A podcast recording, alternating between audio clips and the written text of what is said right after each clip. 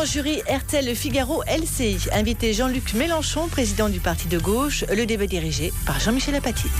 Bonsoir, bienvenue dans le grand studio d'RTL pour cette nouvelle édition du Grand Jury.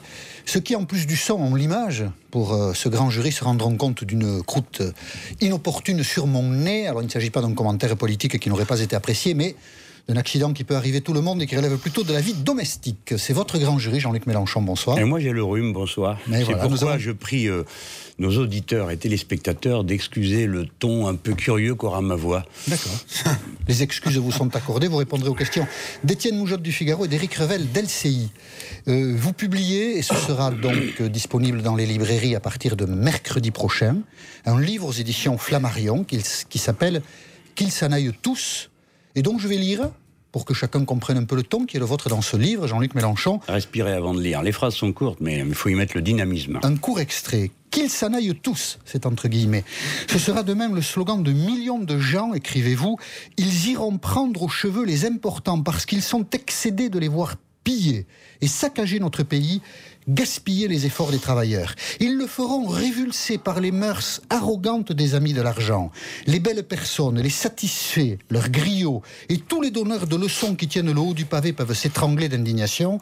Ils peuvent brandir leur dérisoire carton rouge. Populisme, dérapage, j'assume. Pourquoi avez-vous choisi d'employer ce ton d'une rare violence dans un des livres que peuvent écrire les responsables politiques français aujourd'hui On s'effarouche de peu aujourd'hui. Euh, j'ai lu dans, un journal ce soir que une réaction à chaud exprimée après avoir vu un petit passage euh, euh, d'un reportage à la télévision, il y a, on, a, on a convoqué un sociologue qui s'exclame Jamais un tel niveau n'a été atteint sous la Ve République. Alors, moi je dis des choses banales que tout le monde ressent, et on dit c'est d'une rare violence. Mais ce qui est d'une rare violence, c'est le sort qu'on inflige à nos concitoyens. C'est ça qui est d'une rare violence. Ils iront prendre aux cheveux les importants. Qu'est-ce que vous voulez dire C'est une belle expression, non Vous ne trouvez pas, pas. Oui, c'est parce que vous n'avez pas assez de cheveux pour qu'on vous attrape. Hein moi, moi, on m'attrapera non, c'est une image. Moi, j'aime la langue forte, puissante. Euh, c'est comme ceux qui aiment le fromage lyophilisé. Moi, je préfère que c'est du corps. Hein. Et donc, euh, j'aime écrire en, en, donnant une, une, fresque. Parce que ce que je ressens, c'est d'abord le, sentiment euh, de mes compatriotes, le, fait qu'ils n'en peuvent plus, que ça suffit de voir les uns se, gaver d'argent et, avec cet air prétentieux qu'ils ont tout le temps pour exiger des sacrifices des autres, qui ne s'appliquent pas, qui ne s'appliquent pas eux-mêmes. Voyager le pays, voyez euh, ces classes moyennes qui étaient allées euh, en province acheter la petite maison pour y passer leur retraite et qui tout d'un coup n'ont plus ni hôpitaux, ni, ni, ni poste, ni aucun service public. Les jeunes couples qui savent qu'on ne peut mettre mettre un enfant au monde quand on est dans l'Aveyron à moins de, deux heures de voiture pour aller euh, à, l'hôpital. Et ainsi de suite. Le pays se vide de son sang et vous voudriez que moi, je sois là dans le rôle des importants qui euh, profitent et se taisent. Mélenchon, vous êtes un homme politique. Éric Revel. Oui. Responsable, vous avez été sénateur, vous avez été ministre. Quand on lit votre livre, vous appelez une révolution citoyenne. On a l'impression que vous appelez une guerre civile. Moi, c'est comme ça que je l'ai ressenti. Mais bah, forcément, parce que vous devez vous sentir visé par les mesures qu'il y a là, parce que sinon, il n'y a aucune raison. Pas du tout. Je trouve, que c'est violent. vous n'allez pas me faire le coup de combien je gagne. Non, je ne vais pas vous le demander. mais, je, vais vous dire ce que vous ne gagnez pas. Vous ne gagnez pas 320 000 euros, Monsieur Revel. Donc vous n'avez rien à craindre de moi. parce que ceux qui gagnent plus de 320 000 euros, je Monsieur Mélenchon, c'est pas ça du tout. C'est sur le ton. Moi, je vous dis, je l'ai lu, je l'ai décortiqué. On parlera des choses qui sont complètement, oui, qui sont parfois un peu farfelues ou, totalement. À votre avis, si vous permettez. C'est votre avis que ce soit farfelu. Oui, bien sûr. Farfelu, c'est votre On en parlera ensuite mais est-ce que vous n'avez pas le sentiment en tant que responsable politique que ce n'est pas à vous d'avoir un ton aussi dur et encore une fois, révolution citoyenne, vous, vous, le dites, vous avez le droit d'appeler une révolution citoyenne, mais on a l'impression, enfin moi quand je l'ai lu, mm. que c'était presque une sorte de, d'appel à la guerre civile. Mais monsieur Revel, je ne peux rien pour vous et vos impressions. Si vous vous effrayez du ton d'un livre, euh, que puis-je pour vous? Rien regardez ce que je propose et ce que je dis. Moi, je ne m'intéresse pas aux impressions, mais aux faits. Oui ou non, les inégalités vont-elles se creusant dans ce pays? Oui ou non, a-t-on des responsables politiques irresponsables qui, euh, jour après jour, piétinent tout ce qui est important pour nous?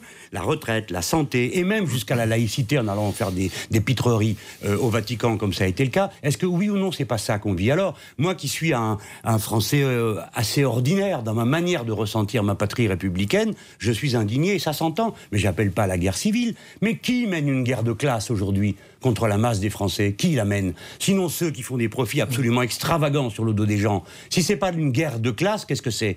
Quand on dit sans cesse aux gens, on vous a pris, on va vous prendre encore. À quel moment va s'arrêter la tonte? Voilà. Alors, qu'on souffrait qu'il y ait un personnage public à la langue bien pendue, dans une usine ou dans un ou n'importe où, vous avez toujours ce phénomène. On en pousse un devant. C'est celui qui a la langue bien pendue et il défend tous les autres. Eh bien, c'est ce que je fais. Étienne Moujotte. Une remarque. Un signe de croix n'est pas une pitrerie. Une question. Qu'ils s'en aillent tous. Alors, les dirigeants de la droite, les banquiers, les patrons du CAC 40, les journalistes de droite. Mais ça s'arrête où tous? Euh, Qui- je- qui va vous- rester? Vous m'aurez mal lu. Moi, je n'ai jamais dit qu'il fallait euh, Ah, seulement les journalistes tous. de droite. Non, mais je vois, vous faites des paquets. Pourquoi pas? Si vous me proposez une liste, je l'examinerai. Mais c'est pas ça mon, mon- mon propos. Mon propos, il est, euh, c'est celui de la révolution citoyenne. Ça concerne Non, non, deux non, domaines. Mais j'ai compris. Mais permettez que je, Je vous fasse prie. la réponse qui me convient. Je vous vous faites la prie. question qui vous convient. Je fais la réponse qui me convient. Donc d'abord le personnel politique et la Ve République avec laquelle je, je veux finir. Et deuxièmement, c'est un projet. Personnel politique, y compris les socialistes. alors, euh, Oui, bien tout le sûr. monde- oui, oui, Tout le monde. Oui. Et le, le, la- le deuxième propos est économique. Et c'est ça le cœur de l'affaire, dont j'espère qu'on va, va parler. Notre monde est malade à mourir de la financiarisation de l'économie. Et par conséquent, mon intention est de proposer de définanciariser l'économie, c'est-à-dire de retirer de tous les postes de commande où ils se trouvent les commerciaux et les financiers qui cancérisent notre économie, et de couper tous les tuyaux par lesquels arrivent d'un côté ou de l'autre, que ce soit l'individu singulier avec des revenus excessifs, ou l'entreprise qui spécule, ou le fonds de pension, de couper un à un tous les tuyaux qui alimentent la bulle Non, financière mais qui ça, va tuer notre monde. C'est un thème important. on en Mais il faut bien virer les gens qui le font, si c'est pas ça ça le le, dire, hein. le- le corps de, votre livre qu'on a bien lu. C'est pas ça le corps de, de votre livre. Vous dites à un moment donné, euh, il faut faire passer euh, l'intérêt général avant l'intérêt particulier. Ça s'apprend, vous dites. Il faut conscientiser les masses. Vous ne le dites pas, mais on le sent. C'est-à-dire qu'il faut renvoyer les intellectuels à la campagne pour leur apprendre ce qu'est l'intérêt euh, particulier. Général, Ce qu'est l'intérêt général Mais quelle vision vous avez Non, mais de, je- ce vous vous avez la conscience Ah, politique? C'est incroyable. Ah bah euh, non, mais moi j'ai. vous croyez que pour lu, euh, convaincre un intellectuel, il faut l'envoyer à la campagne? dites- Je ne vous suis dites- pas vous maoïste, dites- vous peut-être, mais pas vous, moi. vous dites, moi, j'ai jamais été apprendre- monsieur on peut apprendre l'intérêt, on peut apprendre l'intérêt général. Mais bien sûr. Mais comment est-ce qu'on fait très concrètement? Vous pensez qu'aujourd'hui, ce qui fait le- la motivation des uns et des autres, c'est quand je vous vois comme ça me rend triste. Vous êtes un intellectuel, vous avez une responsabilité importante dans une chaîne d'information et vous vous demandez comment on éduque à l'intérêt général. Mais d'abord, commencez par faire votre boulot. Parce que il y a deux leviers par lesquels les gens apprennent l'intérêt général. Comment fait-on? D'abord, en s'éduquant, ce qui nous permet de nous mettre à distance de nos humus personnels et donc de pouvoir penser ce qui est bon pour tous. Nous n'avons pas tous la même appréciation. Mais d'abord, il faut apprendre cette mise à distance par le et par l'esprit critique. Et deuxièmement, tout au long de notre vie, nous avons besoin d'un système médiatique qui nous informe avec honnêteté et nous donne à connaître les faits et non pas ce que croient les journalistes qu'il faut que tout le monde pense. Voilà les deux leviers sur lesquels repose une claire conscience de l'intérêt général. Le troisième, à mon avis, comme citoyen républicain de gauche, c'est l'action populaire de masse. Lorsque les gens se saisissent des problèmes, s'y intéressent, polémiquent, s'investissent, vous écoutent, écoutent l'un, écoutent l'autre, et entre les points de vue, font euh, choisir. Voilà, c'est ça la conscience de l'intérêt général. C'est le contraire de la technique qui consiste à dire chacun pour soi et la main invisible du marché mettra tout le monde d'accord et définira alors, l'intérêt revenons, général. alors, revenons. C'est- Ce n'est pas trop abstrait, Non, j'espère. non, non, non, revenons au livre. Autrement dit, c'est pas chacun pour sa Non, gueule la solution. Voilà, revenons la au solution, c'est tous ensemble faire les choses. Alors. Évidemment, il y en a qui. C'est très chrétien passage- comme démarche. C'est très chrétien. Pardon? C'est très chrétien comme démarche. Bah, vous Bah savez, oui, bah oui. le fond, le fond de, de- de nos, de nos idéologies, souvent, reposé sur un sentiment humain très commun. Le sentiment du groupe, on n'a pas attendu le christianisme, parce que ça a que 2000 ans, tandis que l'humanité en a 20 000. Mais c'est assez, assez banal, en effet. Ce qui, est, ce qui est extravagant, ce qui est farfelu, c'est qu'à ce sentiment de la communauté, du besoin de- d'être solidaires les uns des autres, on substitue le méprisable sentiment de l'égoïsme et qu'on dise aux gens, c'est bien, débrouille-toi, prends tout ce que tu veux et laisse les autres crever, c'est pas ton problème. attendez, c'est Je pas- reviens au C'est pas du tout un discours dominant aujourd'hui, laissez les autres crever. Enfin, euh, c'est pas, on vit pas avec ce discours-là dans la société française Ah aujourd'hui. Mais Qui- monsieur qui- qui Apathy, tient- qui tient vous ce et discours, moi, qui tient ce discours laisse les autres c'est ce que crever nous faisons. Ah bon? Mais bien sûr, La monsieur sécurité Apathy. sociale laisse des gens Venez au bord de la moi, route. venez avec moi, on va descendre la rue. laissent des gens au bord de la route. écoutez-moi. Oh, Oui, nous dire- abandonnons- que nous sommes dans une so- Vous ne pouvez pas dire, me semble-t-il, que nous sommes dans une société où la notion de solidarité est inexistante. Alors, peut-être n'est-elle pas suffisante, ça, on peut toujours discuter. monsieur mais Apathy. Laissez-les crever, personne ne dit ça. Attendez, C'est- euh, elle n'est pas inexistante, elle est en recul. C'est-à-dire que les principales conquêtes de la solidarité sont déjà en recul. Deuxièmement, au-delà de tous les discours, parce que vous savez, la suprême hypocrisie, c'est de faire les choses sans les dire. Donc on ne dit rien. Mais il se trouve que dans ce pays, il y a 8 millions de pauvres. On ne les voit pas. Il y a des gens qui dorment dans leur voiture tous les soirs. Non, cela, on ne leur dit pas, on les laisse crever. C'est pourtant ce qu'on fait. Promenez-vous dans n'importe quelle rue d'une grande ville de notre pays. Je le dis dans le livre. Partout, des gens, sur des cartons, dans, dans des entrées d'immeubles, par terre. On ne les abandonne pas, cela On n'est pas en train de leur dire, vous pouvez crever, ça ne nous concerne pas. Et vous, comme moi, quand nous passons, monsieur Apathy, c'est ça le mal qui, qui nous contamine. C'est que vous, comme moi, nous disons, bah, j'y peux rien. Des fois, on va donner une pièce. Une... Après, on se crée des règles. On dit, à celui-là, je donne une pièce, pas à celui-là. Et on devient une espèce de comptable de la misère.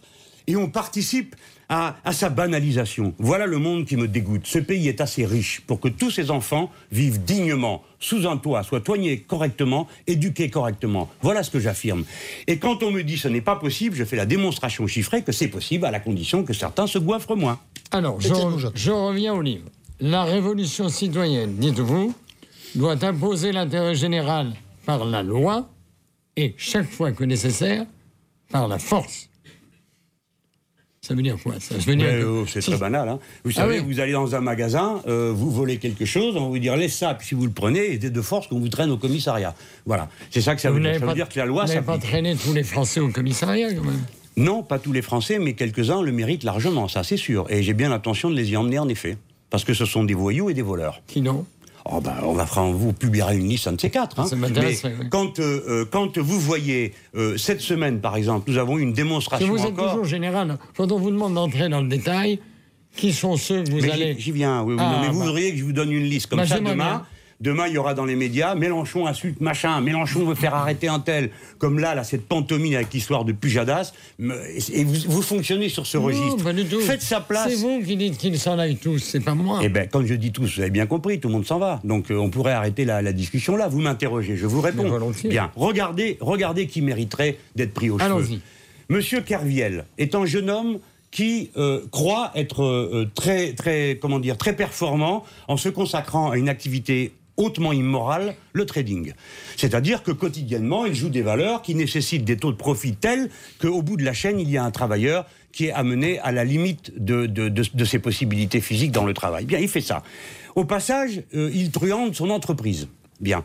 Euh, L'entreprise dit que l'avocat dit que non, c'est pas le, pas Kerviel qui a truandé, que les chefs savaient, blabli blabla. Bref, Kerviel prend une amende égale au montant de ce qu'il a fait perdre comme argent à la banque. Pas une amende. Des dommages. et intérêts. Dommage et intérêt, oui. Oui, bon, d'accord. Dommage et intérêt. De mieux en mieux. Alors, ben, ça tombe bien, la- ma démonstration va être encore plus saignante. Les mêmes banques, elles, surtaxent les Français de 7 millions d'euros par euh, une, une taxe qu'ils ont inventée sur les échanges de chèques. Ils se font punir et condamner. Eux, ils sont condamnés à quoi? À rendre 7 millions d'euros à leurs clients? Pas du tout. Ils sont condamnés à un dommage et intérêt, à une amende de 3 millions et des brouettes. Autrement dit, ce vol de 7 millions reste impuni pour Alors- 4 millions. Alors, alors vous demandez qu'on nationalise toutes les banques. Je n'ai pas dit ça, mais j'ai Ah. demandé qu'on châtie les voyous et les voleurs. Oui, et Vous les voyous et les voleurs, c'est pas que les. vous, hein. Oui, oui, oui, je passe mon temps. Vous Mais vous, qu'est-ce que vous faites, monsieur Je Mais parle quand- avec vous. Pardon, vous. C'est un grand plaisir. Non, mais je vais vous dire. Je Qu'est-ce que vous faites pas. Que Même font je tous ceux bien. qui parlent Même sans si je cesse vous aime bien, je ne vous châtie pas. Châtier, Merci, monsieur. châtier est un verbe. Parce que- euh, oui, mais Pour un châtier- responsable politique, on aimerait savoir quel contenu vous y mettez. Oui, Oui, oui, châtier. même. Bah, euh, le même, Châtier, le même contenu qu'on le met pour le fouet voleur de mobilette, C'est le fouet, même c'est la contenu qu'on met prison, pour euh, le, le- le voleur dans un rayon euh, de magasin. Voilà, c'est ça, châtier. C'est-à-dire, vous allez au commissariat, vous, euh, toc, vous êtes inculpé, et plouf, vous passez au tribunal, des fois à toute vitesse, et euh, vous y allez, quoi. Vous allez en cabane, voilà. C'est- Bon. C'est ça, châtier. Alors, dans Voilà. ce. Ça vous satisfait comme réponse? Je- Parce que vous posez des questions qui sont d'une désarmante naïveté. Que j'aimerais- veut dire châtier Euh, Qui va s'en aller Bah oui, la liste. C'est parce Bah qu'on oui. maîtrise mal les concepts. Bah j'aime- oui, c'est ça, c'est des concepts. J'aimerais juste Ça se dire- peut que vous les maîtrisiez mal, en effet, mais moi, je ne demande qu'à vous les enseigner. J'aimerais ju- ju- juste dire, puisque vous avez fait référence, que par exemple le, le, le jugement qui a été rendu à propos de Jérôme Kerviel a été beaucoup critiqué, notamment sur la part des dommages et intérêts, parce que personne n'a bien compris comment euh, les juges qui ont rédigé ce, ce jugement pouvaient condamner quelqu'un à pratiquement 5 milliards de dommages et intérêts, et ça a fait l'objet d'une critique vigoureuse. Vous qui êtes très sévère avec les médias, bien entendu, vous l'avez vu passer. Vous avez évoqué la pantomime Pujadas, je vous cite, en montrant le, le- le Parisien qui la traite aujourd'hui dans sa page. Alors, pour ceux qui nous écoutent et qui n'ont pas suivi l'épisode, on va faire assez simple. manquerait. Au mois de juin, vous êtes euh, filmé par euh, Pierre Carl, qui est euh, euh, qui fait un documentaire qui s'appelle Fin de concession, qui va être diffusé à partir du 27 octobre. Pierre Carl est spécialiste de la critique des médias. Et au moment où vous êtes filmé, donc vous, vous le savez, il y a des caméras qui tournent. Euh, Pierre Carl vous montre une interview réalisée par David Pujadas dans le journal de France 2 le 21 avril 2009. Euh, Pujadas s'entretient avec Xavier Mathieu, qui est responsable de la CGT à l'usine Continental. Les salariés de Continental, et Xavier Mathieu en faisait partie, euh, sont menacés à l'époque d'un licenciement collectif qui s'est concrétisé. Et ce jour-là, le 21 avril, ils ont cassé du matériel et dégradé des locaux à la sous-préfecture de Compiègne. David Pujadas, dans le reportage que vous visionnez au mois de juin, demande à Xavier Mathieu de s'expliquer. Et quand vous regardez cette interview... Formidable, hein, pour parler d'un journaliste... Euh, ça quand vous regardez cette interview, vous qualifiez David Pujadas, en sachant que vous êtes filmé, de salaud. Quelle horreur De salaud. Oui. Et de larbin. De larbin. je ne sais pas. Vous concluez, arrête, ça me dégoûte. Ces propos, aujourd'hui, vous les assumez ou vous les regrettez? Oui, bien sûr, mais je suis un Vous ne les regrettez pas mais bien sûr que non. Je suis un homme tout à fait ordinaire, comme vous d'ailleurs, Monsieur Apathy ou Monsieur Revel ou Monsieur Moujotte, quand vous regardez la télé, pas vous, parce que vous êtes trop poli et bien élevé. Mais euh, moi, je connais des tas de gens, euh, quand il y a quelque chose qui ne va pas, vous savez ce qu'ils disent? Il y en a qui disent, j'ose à peine vous le dire, merde, ou d'autres qui disent zut. Hein, et moi, je dis salaud. En privé. il y a, deux différences. vous savez que vous êtes filmé et vous êtes un responsable politique. Oui, oui, je suis deux un responsable politique, bien sûr. Qui justifie d'ailleurs. Je ne suis pas un prêtre ni, euh, ni une autorité morale. Votre je invitation dans cette émission Je suis un homme ordinaire et on me montre quoi? Maintenant, si vous permettez, avant de vous attarder sur mes, mes, bonnes manières ou mes mauvaises manières, euh, euh, regardons les faits. Ce jour-là, cet homme apprend avec ses camarades qu'ils ont perdu la partie. Voilà. C'est donc que leur vie sociale est brisée. Parce que leur usine va fermer. On pourrait raconter avec autant de détails l'histoire de cette usine, comment elle a été rachetée par une soi-disant veuve agile, qui avec une toute petite entreprise en a acheté une très grosse, puis a liquidé le bien. Et on a proposé à ces hommes et à ces femmes des emplois en Tunisie pour 137 euros. Hein. Donc ces gens qui, pendant tant de temps, ont contenu leur, leur, leur, leur rage, ce jour-là explose. Et que fait Pujadas? Leur parle-t-il de la misère qui s'abat sur eux, de leur désarroi? Non. Il leur parle. Vous regrettez? Vous regrettez? Il faudrait qu'ils baissent les yeux, il faudrait qu'ils baissent la tête. Eh bien, moi, à cet instant, quand je vois cette image, alors pardon, messieurs, je ressens les choses. Quand je vois cette image, je suis totalement solidaire de l'ouvrier. Et je ne suis pas d'accord avec le, petit bonhomme qui est là et qui lui dit baisse la tête, vous regrettez, vous appelez au calme. Et Xavier Mathieu lui dit quoi, regrettez quoi? C'est nos vies qui sont, qui sont déchirées. L'autre lui dit est-ce que vous lancez un appel au calme? C'est-à-dire qu'il est là dans une fonction que, que, que, je ne supporte pas. Et donc je réagis comme un homme. Vous, pouvez... quel, jeu vous jouez avec euh, les médias? Parce qu'il y a eu euh, la franchise. Non, mais attendez, attendez, En mars 2010, au moment des régionales, un apprenti euh, journaliste vous pose une question qui vous intéresse pas, mais il a peut-être le droit de vous la poser. Hein, et vous avez ces mots en parlant du, du métier de journaliste sale corporation, voyeuriste. C'est ça que vous dites à cet apprenti journaliste. Mm, mm, mm. Est-ce que vous considérez, si vous deviez arriver au pouvoir, qu'il faudrait trier, trier les bons et les mauvais journalistes Ah, pas du tout. Bah. Ah, mais attendez, votre question m'intéresse beaucoup parce que je n'ai pas fait que. Euh, je ne fais. D'abord, je réponds sur les médias. Je, je n'ai pas d'autre stratégie que d'être moi-même. C'est-à-dire que je ne me cache pas, je ne fais pas semblant, je dis ce que j'ai à dire. Ça vous plaît, c'est bien, ça vous plaît pas, tant pis.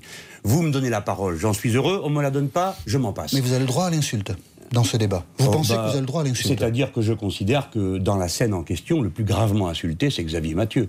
Clairement. Non, mais vous en avez remis une autre. Salaud, je vais vous quand dites même... Pujadas, petit bonhomme, ça n'est pas bien. Pujadas ou un Écoutez, monsieur Moujotte, je vous promets de faire des efforts pour mieux parler. Vous me rappelez à un élu, euh, lorsque je suis arrivé au Sénat, il y avait au premier rang un excellent homme qui s'appelle monsieur Fourcade. Euh, élu d'une ville de la région parisienne. Chaque fois que je prenais la parole, il me disait Retenez-vous, nous sommes au Sénat, rappelez-vous. Et un jour, j'ai fini par lui dire Écoutez, nous ne sommes pas au bal des petits lits blancs et vous n'êtes pas la chaisière. Par conséquent, il faudra vous faire avec mes manières. car le peuple m'a élu comme je suis. Vous Écoutez-moi bien. le peuple m'a élu comme je suis. et le jour où il ne voudra plus de moi, il me chassera. Est-ce que dans le débat public, oui. vous pensez que vous pouvez, c'est une question, hein, vous autoriser l'insulte?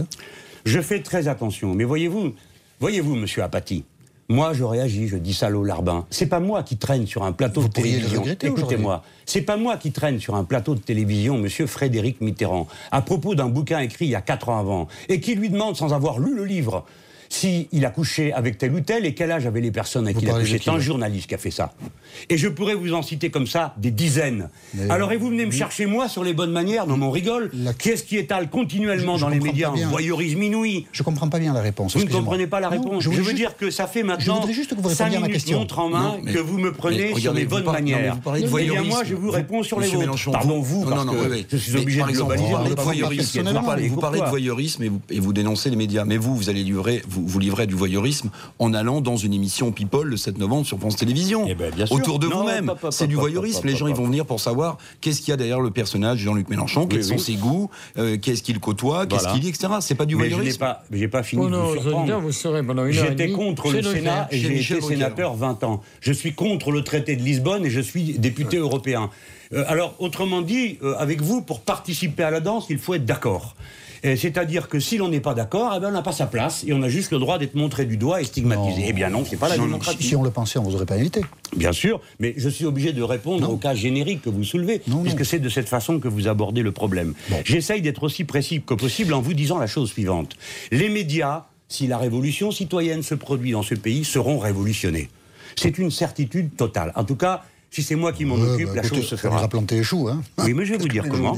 Euh, je, pourrais donner deux, trois exemples, peut-être. Ça peut peut-être ah, intéresser. L'armée de réserve des intermittents du spectacle, des stagiaires, euh, des gens à contrat à durée déterminée qui pullulent dans vos rédactions, aux uns et aux autres, et qui sont traités avec tous les égards que l'on connaît. Si euh, les choses venaient à changer, alors il y aurait en effet un nombre maximum de CDD permis par entreprise de presse. Par exemple, 10%. Vous voyez, je ne suis pas une brute. Mais ça veut dire que tous les autres devraient être titularisés. Ça veut dire que les gens seraient plus nombreux dans les rédactions de manière à ce qu'ils aient le temps de travailler à fond leur dossier. Ça veut dire, par exemple, pour la télé publique, qu'au lieu d'attendre que le monarque désigne quelqu'un qui va faire un tour devant le CSA, on organiserait des élections. Car le peuple tout entier qui regarde la télévision qui lui appartient peut lui aussi bien que le monarque désigner le président de France Télévisions. Voilà quelques-uns des exemples. J'en aurai comme ça. Il y en a trois pages, quatre pages dans le programme du parti de gauche. Parce que pour nous, les médias, c'est une affaire sérieuse et qui ne se traite pas, Monsieur Moujotte, comme vous aviez l'air de m'en accuser, par une espèce de simplicité qui consisterait à dire on vire les gens de droite, on favorise les gens de gauche. Non, c'est structurel le problème que nous avons dans les médias. Et vous le savez aussi bien que moi. La crise économique du média papier. Le modèle économique qui n'a toujours pas été trouvé pour Internet. Et enfin, comment la masse immense de ceux qui s'intéressent et qui font leur métier de la vie des médias vont être traités. Si vous apportez les solutions économiques à ça, alors vous êtes un grand homme.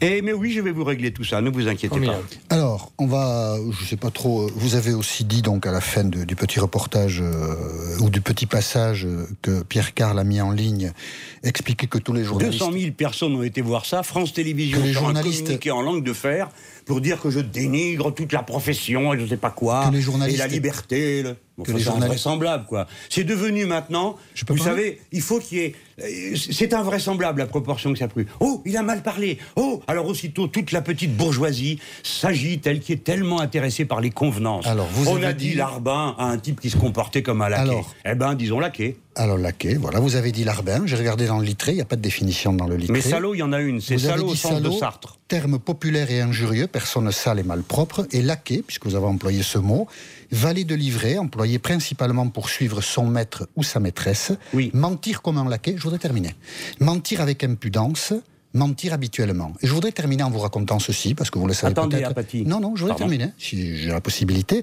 parce que vous le savez peut-être, et peut-être que ceux qui nous écoutent ne le savent pas, mais le 30 juin dernier, le euh, euh, véhicule de David Pujadas a été vandalisé par des personnes qui se réclament du site Le Plan B, qui sont des, gens qui critiquent aussi les médias et dont Pierre Carl est proche.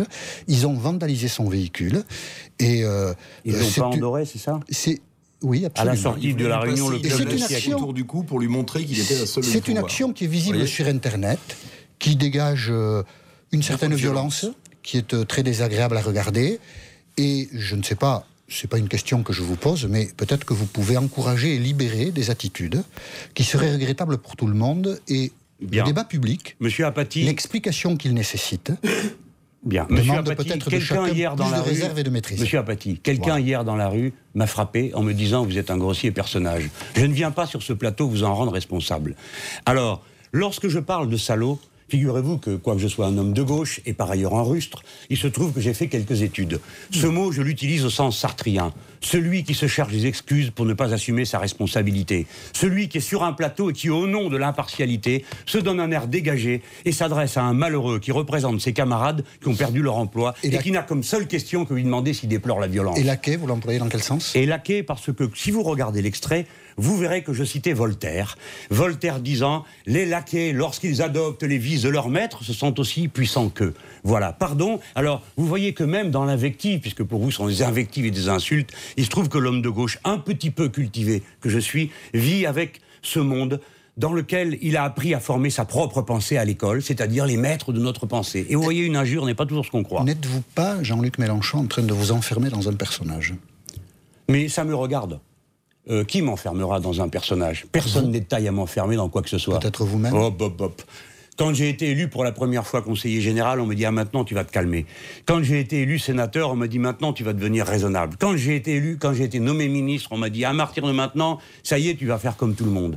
Eh bien, à mesure que j'ai exercé des responsabilités, que j'en ai ressenti tout l'honneur, notamment lorsqu'elles me venaient des votes des Français, et je pense à mon dernier mandat, le mandat de député européen, puisqu'il faut élire cinq députés nationaux pour avoir autant de voix que moi j'en ai eu tout seul dans ma grande circonscription. Ressentant cet honneur, jamais je n'ai été aussi enragé à faire aller jusqu'au bout mes idées parce que je sens que c'est le devoir dont on m'a investi. On ne me demande pas de faire le beau, on ne me demande pas de faire le gentil, de profiter et de me taire. On me demande de porter la parole de ceux que je représente et que je suis fier de représenter. Les humiliés, ceux qui dans cette société ont jamais le droit à la parole, ceux qu'on pressure de toutes les manières et à qui on fait croire, pauvre diable, que les retraites c'est fini, c'est ruiné, que le pays n'a pas d'argent, qu'il est en faillite, alors que tout ça ce sont des mensonges. Ce pays a jamais été aussi riche qu'il l'est aujourd'hui. Il suffirait de partager mieux et tous vivre bien. Alors nous allons justement parler de ceci, notamment à l'occasion du débat sur les retraites dans la deuxième partie de ce grand jury que vous écouterez après avoir pris connaissance des informations. À tout de suite.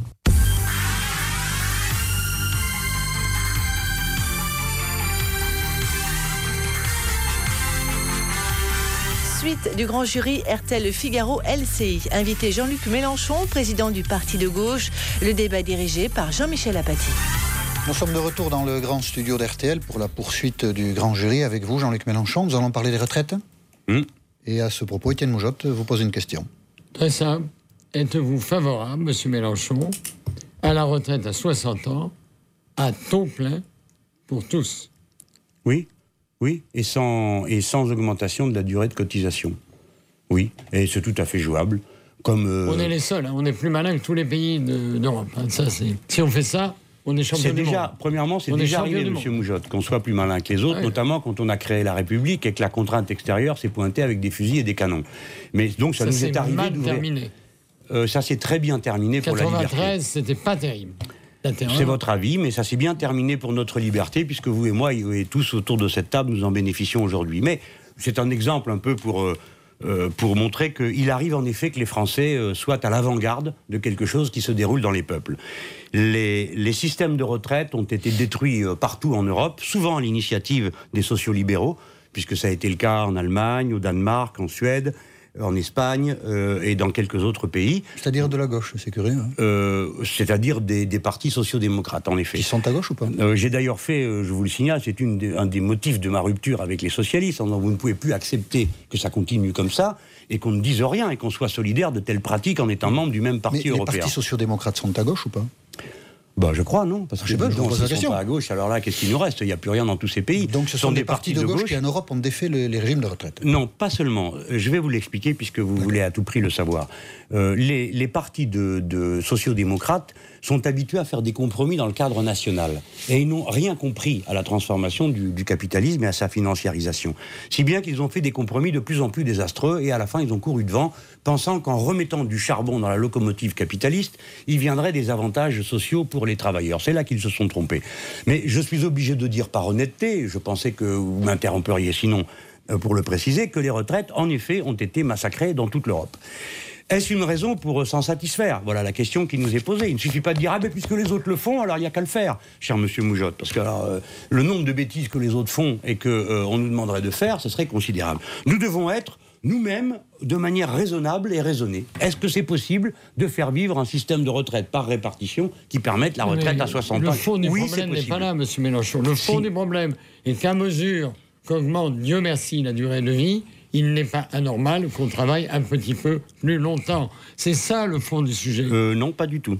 Bah Ce n'est pas du tout le fond du problème parce que euh, la tendance historique est à ce que la productivité du travail augmente. Et lorsque vous avez deux personnes qui produisent autant que trois ou que quatre précédemment, il n'y a aucune raison d'obliger les deux personnes à travailler plus longtemps que ce que travaillaient les quatre auparavant. Je crois que c'est assez simple à comprendre.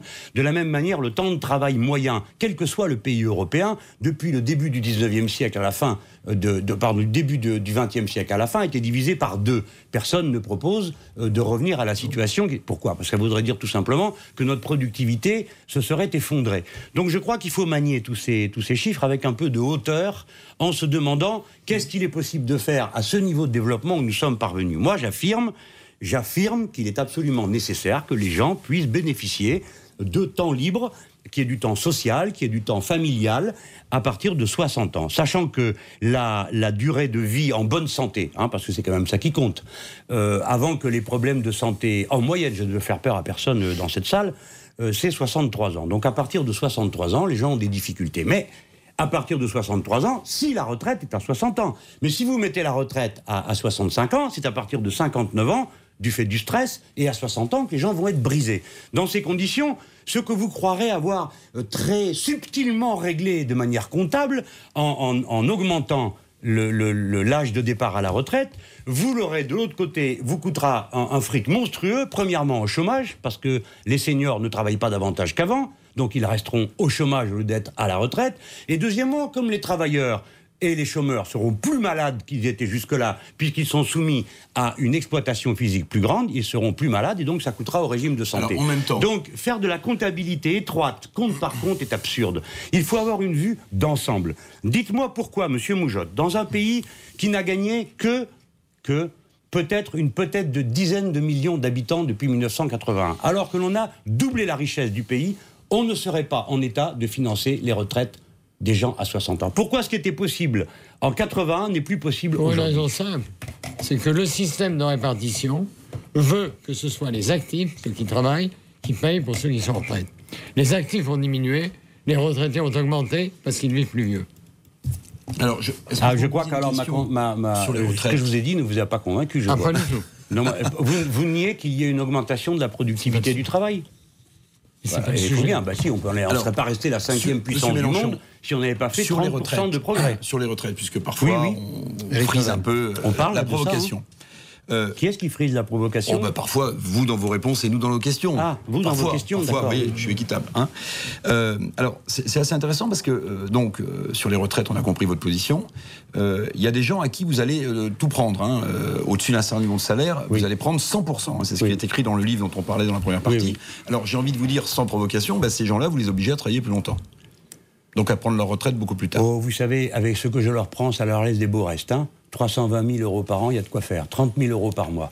Il faut donc que nos auditeurs et nos téléspectateurs comprennent ce que. Ça, c'est votre notion de salaire maximum, donc. Hein. Alors, il y a deux idées qu'il faut bien distinguer. Il y a le salaire maximum.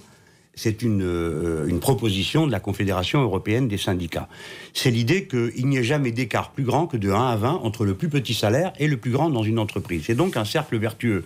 Quand euh, le plus gros salaire veut s'augmenter, bah, il est obligé d'augmenter celui qui est en bas de l'échelle. Et de cette manière, on pense qu'on évitera que se creusent des écarts géants entre les Manitou tout puissants qui se gorgent de retraite chapeau, de stock options et tout le reste, et euh, le lambda de l'entreprise qui, lui, travaille aussi durement tous les jours dans la, qualification qui est la sienne. Ça, c'est une première chose. Je vous dirais que de 1 à 20, euh, bon, moi, je me suis, avec mes camarades, on a beaucoup discuté. On a dit on prend 1 à 20 parce que c'est le, le chiffre de la Confédération européenne des syndicats. Moi, j'aurais mis moins parce que je ne vois pas pourquoi on, permet de tels écarts. Mais bon, admettons, qu'allons-nous sur les syndicats? Je ferai remarquer qu'en France, il existe euh, euh, une échelle de cette sorte. C'est dans les entreprises de l'économie euh, sociale et solidaire. Il y a un décret qui interdit que le cadre le mieux payé gagne plus de cinq fois ce que gagne l'ouvrier du rang dans ce type d'entreprise. Donc vous voyez que cet attelage-là, là il s'agit, c'est parce qu'il y a de l'argent public qui est en cause, hein, cet attelage-là a déjà été inventé. Alors, on pourrait, je dirais, déjà se dire que partout on a mis de l'argent public, on pourrait créer l'attelage. Mais j'ai envie de vous dire que dans toutes les entreprises, il y a de l'argent public. Car les ouvriers qui viennent au travail passent sur des routes payées par le collectif, sont éclairés par le collectif, sont éduqués par le collectif. Donc, toute entreprise comporte une part d'argent public, direct ou indirect. Maintenant, j'en viens au revenu. Vous favorisez beaucoup plus les riches que Georges Marchais à son époque, qui lui, au-dessus de 40 000 francs, voulait tout prendre. Hein. Eh bien oui, mais Georges Marchais mm. est communiste et plus radical que moi. Euh, moi, je, je, mm. je, suis moins dur que lui. Mais j'apprends beaucoup, j'ai appris beaucoup en l'écoutant parce que cet homme-là avait bien du bon sens. J'en viens au revenu maximum. Lorsque mes, amis ont, réfléchi à l'affaire, pour être honnête, c'était pas le revenu qui posait problème, c'était la façon dont il était utilisé. Car voyez-vous, ça fait très peu de monde. Ça fait 0,05% du total des contribuables. Ça fait à peine 15 000 ultra riches. Alors on peut dire, pourquoi les scoliados, tous les journalistes de la place qui vont venir nous demander Ah, vous prenez tout, barbare, sauvage, Georges Marchais, je ne sais quoi. On pourrait très Ça veut dire que vous ne connaissez pas bien le niveau de salaire des journalistes de la place dont vous parlez. Hein euh, oh bah c'est pas 320 000 bah non, non, par an. Bah je le sais bien. non, mais je, je, connais le salaire. Hein, pas on y accède assez facilement. Enfin, vous le connaissez. Bah oui, j'ai lu dans le journal. Vous n'avez pas fait les enquêtes non plus, quand même. Vous n'avez pas des non, fiches. Non, j'ai pas besoin. L'information vient à vous maintenant. Elle est transparente. Ah, C'était dans Marianne euh, et dans le plan ah, B, qui avait le salaire de Pujadas, par exemple. Alors, donc je viens en fixation Qu'est-ce qui pose problème Quelle est cette fixation sur David Pujadas Pardon Quelle est cette fixation sur David Pujadas euh, Non, je n'ai aucune fixation, Monsieur Apathy, je vous rassure. Mais comme à cause de Monsieur Pujadas, me voilà à nouveau exposé à 10 ou 15 jours de pilori médiatique. Vous, l'insultez et c'est à cause de lui Non, je ne l'ai pas insulté. C'est lui qui m'insulte là actuellement et qui prend des grands airs euh, euh, dans la presse. Il dit c'est quoi la prochaine étape C'est vous qui le traitez de salaud et vous répond. je connais le truc. Vous globalisez. et c'est tous les journalistes qui sont mis en cause. c'est la sacro-sainte liberté de la presse, arrêtez de me faire rire avec ça. Mais si, regardez, lisez ce qui est écrit. C'est vous avez insulté toute la profession. Vous l'insultez Oui, vous avez vu le titre. C'est quoi la prochaine étape? Je vous ai qui croit que ça va être la prochaine Je vous ai pas dit que vous Venons sur le revenu maximum, si vous voulez. Vous l'insultez lui et il n'aurait pas le droit de vous répondre oui, oui, bon, d'accord. Allez, passons au revenu maximum. Je, ne l'ai pas insulté, j'ai réagi. Oh, salaud Bon, ben, j'ai insulté. Larbin, laquais. Oui, vous avez raison. Bah, c'est pas des compliments, c'est des insultes. Vous avez même dit que vous ne le regrettiez pas, que vous l'assumiez. Oui, oui, c'est vrai. Donc c'est des insultes. Oui, après tout, c'est tout ce qu'il méritait. Alors, on vient au revenu maximum? Bon, ah, alors, je viens au revenu maximum. C'est un mineur diffamation, ça. Vous bon, non, mais si vous me posez une question, bah, il faut la réponse. Ah. Euh, donc, le revenu maximum, euh, qu'est-ce que ça donne? C'est une idée qui procède de la logique de définanciarisation de l'économie. Euh, les, gens qui ont des revenus considérables, vous avez pu le voir avec cette pauvre Madame Bettencourt, ne savent même plus eux-mêmes où ils en sont de ce qu'ils possèdent. C'est-à-dire que tout ce qui dépasse un certain niveau de possession devient socialement irresponsable. L'argent est placé et, quand vous avez des niveaux de, revenus de cette sorte, vous le placez de manière extrêmement hasardeuse parce que vous en avez suffisamment euh, quant à vous pour pouvoir risquer le reste. Voilà pourquoi nous pouvons considérer que les ultra riches sont des fauteurs de troubles dans la mesure où ils alimentent la bulle financière. Je sais que beaucoup d'entre vous ne prennent pas la mesure de ce qui se passe. Aujourd'hui, la masse de, la bulle menace d'éclater et d'écraser toute l'économie mondiale. Et on continue à faire comme s'il ne se passait rien. Les consommations des ultra-riches sont non seulement une incitation à déplacements irresponsables, mais sont écologiquement désastreux. Si bien qu'il est logique, il est normal de prendre une mesure, quand on veut définanciariser dans la macroéconomie, de prendre une mesure individuelle qui concerne les personnes elles-mêmes qui doivent se sentir responsables de leur Mais depuis la crise financière, le gouvernement, les G20 se, penchent quand même sur la régulation. Ils eh ben, essaient. c'est tout ce qu'ils font, hein, à part se pencher, c'est non, tout. non, non, ils prennent des mesures. Oui, oui, ils, prennent des ils mesures. d'encadrer les agences de notation. On va faire, une liste des paradis fiscaux. Oui, oui. Euh. Magnifique. De la liste des paradis fiscaux, il y avait 10 paradis fiscaux. Le soir même, il n'y en avait plus que 5 et le lendemain, il n'y en avait plus aucun. Ils avaient réussi à faire quelques déclarations, moyennant quoi tout le monde leur fiche la paix. Non, mais je, je vais vous dire pourquoi les choses vont si mal, puisque vous me dites qu'ils ont pris des mesures. Quelles mesures ont-ils pris aucune. La masse monétaire en dollars s'est accrue encore d'une manière vertigineuse. Et ce qui se passe, que vous savez, comme moi je le sais, c'est que à mesure que cette masse s'accroît, pour autant, le crédit ne s'accroît pas et la production non plus, elle recule. Ce qui signifie que la totalité de l'argent qui a été injecté pour sauver les banques, les milliards de milliards que les États-Unis d'Amérique ont imprimés, sont tous partis dans la bulle financière tous partis dans la bulle financière. Alors après, on s'étonne que les Chinois prennent des mesures pour se protéger. On s'étonne que les pays qui produisent quelque chose veuillent protéger leur production. Sauf nous, qui sommes là, Eurobéa, et qui attendons de M. Barroso et de cette équipe de Clampin qui nous disent ce qu'on doit faire. C'est-à-dire toujours plus financiarisé, dérégulé, et on continue, parce qu'on se lie aux États-Unis d'Amérique, avec qui nous allons faire un grand marché en 2015, paraît-il, plutôt que de se lier avec les pays productifs, qui sont les BRICS, et la Chine en particulier. Réforme des retraites. Oui. Le Sénat en discute. Est en mesure, sans ah ben bravo, on peut dire que le début a été assez pitoyable. Hein. Le Sénat en discute. Oui, oui. Est en mesure sans doute de conclure cette discussion dans les jours qui viennent. Qu'est-ce qu'il faut faire? Qu'est-ce que vous allez faire? Accepter le verdict du Parlement ou pas? Ben,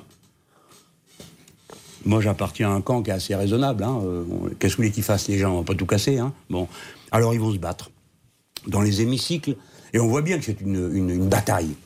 Une bataille de chiens. Parce que on a, la semaine dernière, toute l'actualité était saturée par le fait que quand c'est arrivé au Sénat, alors nos bons amis centristes, qui sont tellement chrétiens et le cœur sur la main et tout ça, ou l'inverse, euh, ils allaient faire je ne sais pas quoi. Et on nous a interrogés tous, qu'est-ce qu'on attendait du débat? Résultat, ce sont ces mêmes centristes qui ont procédé à la manœuvre tout à fait répugnante euh, qui s'est produite avant-hier. Ils ont changé l'ordre, imaginez-vous. On vote une loi, donc article 1, article 2, article 3, article 4, etc. 5. Ils ont demandé qu'on passe d'abord les deux articles, les 6 et 7, qui concerne l'âge de départ à la retraite et les durées de cotisation, de manière à faire voter ça à toute vitesse pour que vite, vite, vite, les gens soient dégoûtés en disant on n'y peut plus rien. Donc on voit qu'on utilise la technique parlementaire, non pas pour faire vivre un débat, mais pour essayer d'éteindre la rue. Mais très concrètement, ça peut que mal terminer. Des mouvements sociaux ont donc redémarré le, 12.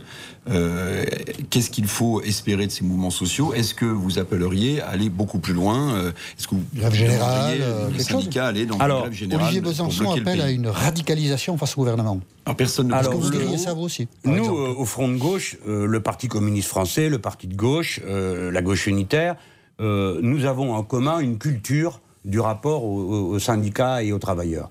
nous ne donnons pas de consignes syndicales. Euh, et nous ne mêlons pas de dire quelle forme doit prendre l'action sociale. C'est un choix délibéré, d'abord parce que nos adhérents militent dans tous les syndicats, ils ne sont pas toujours d'accord, cette fois-ci ils sont tous d'accord. et puis deuxièmement, vous, laissez, les, syndicats mener le combat. Et, ben, c'est-à-dire de fait, c'est ça qu'ils le mènent. Parce que si ce n'était pas eux, j'aime mieux vous dire y aurait eu quelques problèmes. Je voudrais vous Parce que moi, je ne sais pas comment je vais aller manifester avec des gens qui veulent allonger la durée de cotisation et un autre qui veut des grèves générales tous les 5 minutes. Il faut quand même qu'on discute un peu sérieusement de comment on s'y prend. Maintenant, qu'est-ce qui va se passer? Bien sûr qu'il y a une radicalisation, au moins dans les esprits. Quelle forme va-t-elle prendre concrètement? Je n'en sais rien. Vous savez que c'est très dur de faire grève. On perd une journée de salaire. Les bourgeois croient que euh, l'ouvrier fait la grève pour se distraire, qu'il manifeste pour prendre l'air. Mais non, c'est beaucoup de peine et de souffrance. C'est la raison pour laquelle j'avais proposé, le premier, à la Bellevilloise, au premier rassemblement euh, convoqué par attaque, j'avais proposé que l'on mette en avant l'idée d'un référendum pour sortir par le haut, c'est-à-dire avec des méthodes civilisées, démocratiques, normales, puisque le président s'obstine, le peuple n'en veut pas, bah que le peuple tranche par le vote et non pas seulement par le rapport de force euh, dans la rue. Je pensais que c'était une solution. J'ai vu que mon idée a fait des progrès, puisque au Sénat, par exemple, ce sont les socialistes qui ont déposé une motion référendaire pour que soit organisé un référendum sur le sujet, et il a été voté par les communistes et les socialistes. Vous voyez Pour parler de quelque chose qui vous concerne, euh, ah, ma retraite peut-être Non, pas du tout, non, non, mais c'est le, euh, ce que vous pouvez dire de votre rapport dans cette lutte contre le projet gouvernemental des socialistes. Le 9 septembre, vous disiez, nous avons décidé de faire semblant de croire que les socialistes sont d'accord avec nous. Semblant de croire. Et le 30 septembre, dans le talk du Figaro, vous dites, les socialistes disent la retraite à 60 ans, et ensuite, ils ajoutent hypocritement, comme dans les contrats d'assurance truqués, oui, mais avec allongement de la durée de cotisation. Pourquoi avez-vous changé de discours? Alors, c'est toujours le même. Pourquoi vous faites plus semblant Pourquoi vous faites plus semblant je, vais vous dire. D'abord, heureusement euh, que nous sommes des, dirigeants politiques responsables. C'est-à-dire que je ne suis pas obligé d'être un idiot. C'est pas parce que les socialistes mettent dans leur tract 60 euh, ans et allongement de la durée de cotisation que je dois aussitôt me mettre à sauter, à crier et de cette manière, créer une division à l'intérieur du front euh, qui s'est constitué. C'est pourquoi j'ai dit à ce moment-là, nous avons décidé de faire semblant de croire. Pourquoi? Parce qu'il suffisait de suivre, mais bien sûr, il suffisait de ah suivre les syndicats. Mais à partir d'un certain point, des gens viennent me voir et me disent mais qu'est-ce que tu racontes? Comment veux-tu que on s'accorde? Tu es donc prêt à aller t'accorder avec des gens qui augmenteraient les durées de cotisation?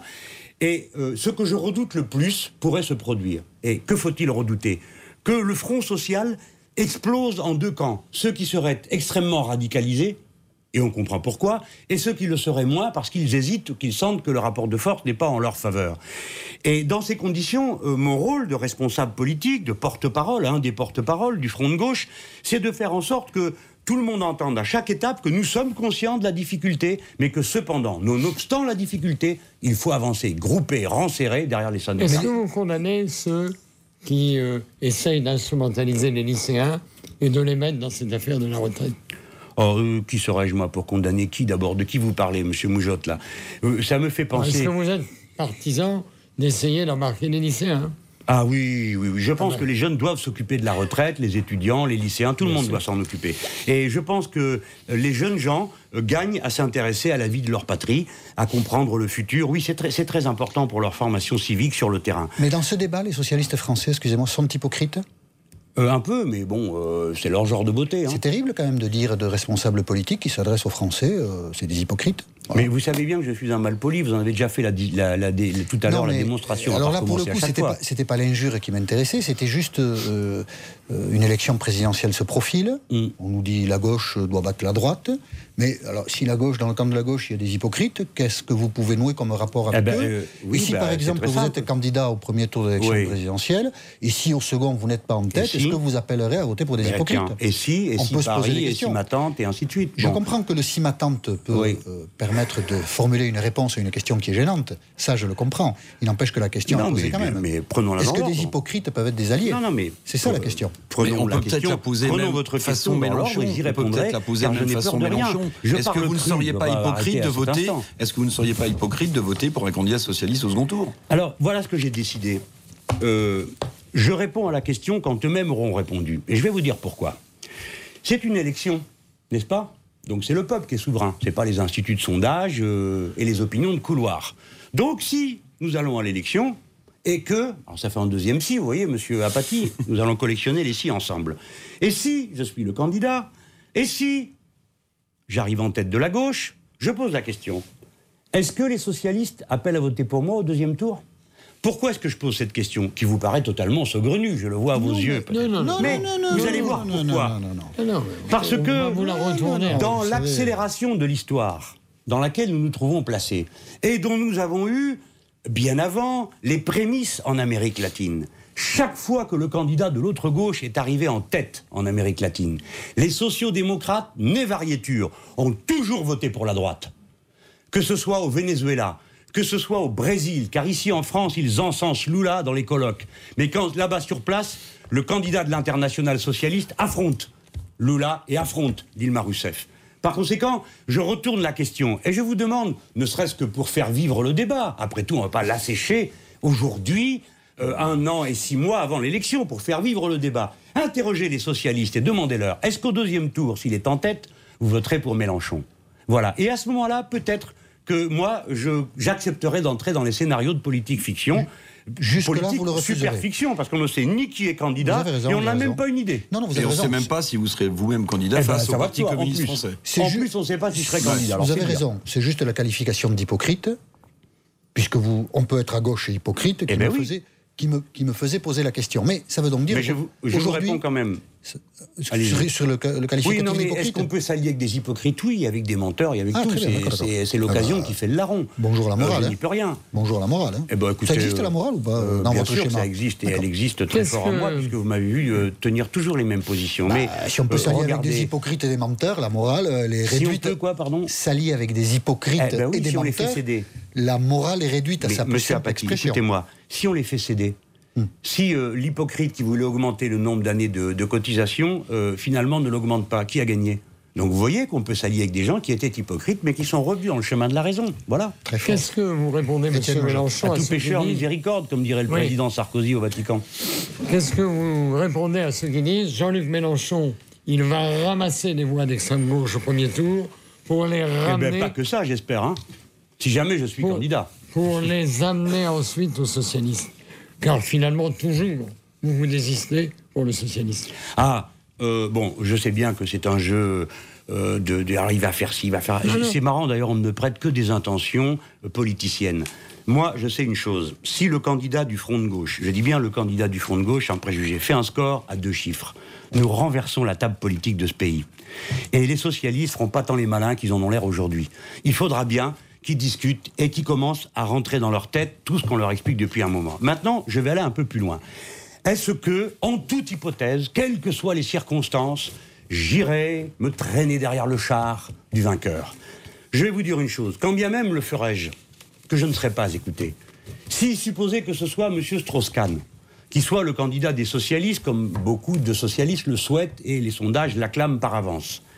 Supposez que j'aille, l'homme que je suis, avec ce que j'ai dit, avec ce que j'ai fait, tout d'un coup, à la fenêtre de mon balcon et dire aux gens Allez, maintenant, maintenant, nous allons voter pour cet homme qui va vous expliquer qu'il faut diminuer les nombres de fonctionnaires, augmenter le nombre d'années pour aller à la retraite, diminuer les prestations sociales. Les gens diraient Mais qu'est-ce qui t'arrive? Le pauvre, la campagne l'a rendu fou. Vous croyez, que croyez-vous que les gens feront? Vous croyez qu'ils vont m'obéir? Vous prenez le peuple ce qui est intéressant dans votre analyse, on va au diable. Non, ce, qui est intéressant dans votre analyse, pardonnez-moi, c'est que euh, avec cette démarche-là, vous allez affaiblir considérablement votre camp face au camp d'en face, en réalité. Parce que là, vous êtes en train de dire, si je fais un score de 10%, si je suis candidat, je n'apporterai pas mes voix à Dominique Strauss-Kahn. Automatiquement. Pas automatiquement, mais ça veut dire quoi? Ça veut dire que dans ces cas-là, est-ce que les gens ont intérêt, s'ils veulent qu'un candidat de gauche l'emporte à voter pour vous. Un, hypocrite, vous raisonnez comme vous voulez, c'est votre affaire. Non, mais... Vous voterez bien pour qui vous voulez. Non, moi, je, je, prendrai la chose différemment, parce ah, que vous aimez faire référence à l'histoire. Nous sommes habitués depuis les débuts de la Troisième République à ce qu'il y ait un désistement républicain automatique. Vous en connaissez l'histoire indiscutable. Mm, mm, oui, l'histoire, mais enfin, c'est la, la, pratique était celle-ci. Et finalement, vous êtes un des dirigeants de la gauche, le premier sans doute depuis longtemps, qui dit ça n'est pas automatique. Euh, vous m'aurez mal compris. Ah. C'est que euh, j'ai l'intention de ne pas me laisser enfermer, je fais ce que je peux. Donc le désistement républicain n'est pas automatique. Je n'y arrive pas toujours, monsieur Apathy, je, je, n'ai que, que, mes moyens. Et, et, je me bats comme je peux. J'essaye de ne pas me laisser enfermer dans la fin de l'élection. Aujourd'hui, euh, 6 octobre de l'année 2010, où l'on va me traîner sur un plateau et me faire dire que ferez-vous au deuxième tour quand ce sera M. Strauss-Kahn, etc. C'est-à-dire, écoutez-moi, M. Apathy, des millions de gens et des milliers de gens ne veulent plus manger de cette soupe. je fais ce que je peux pour leur proposer autre chose.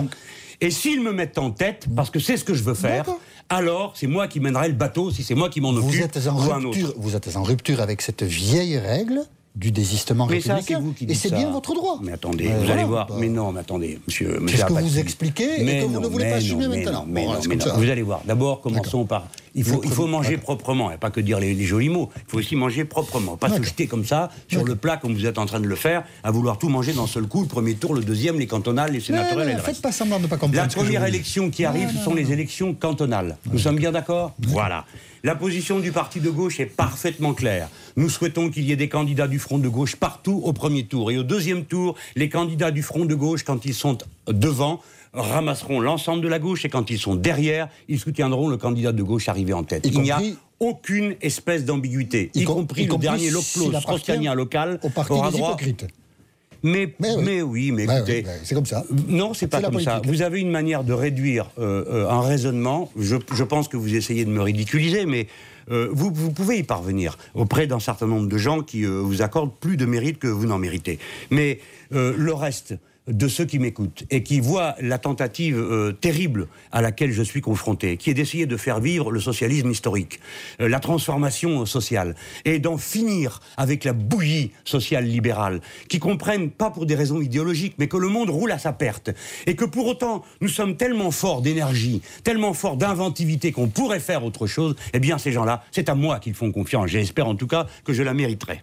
Jean-Luc Mélenchon, qu'ils s'en aillent tous chez Flammarion, ça coûte 10 euros. Sous-titre vite la révolution citoyenne. Faites quoi, des droits d'auteur, vous les gardez, vous les donnez Pardon Les droits d'auteur, vous les gardez, vous les donnez Non, ils vont aller au parti. Voilà. Euh, le grand jury est terminé. À dimanche prochain, bonsoir.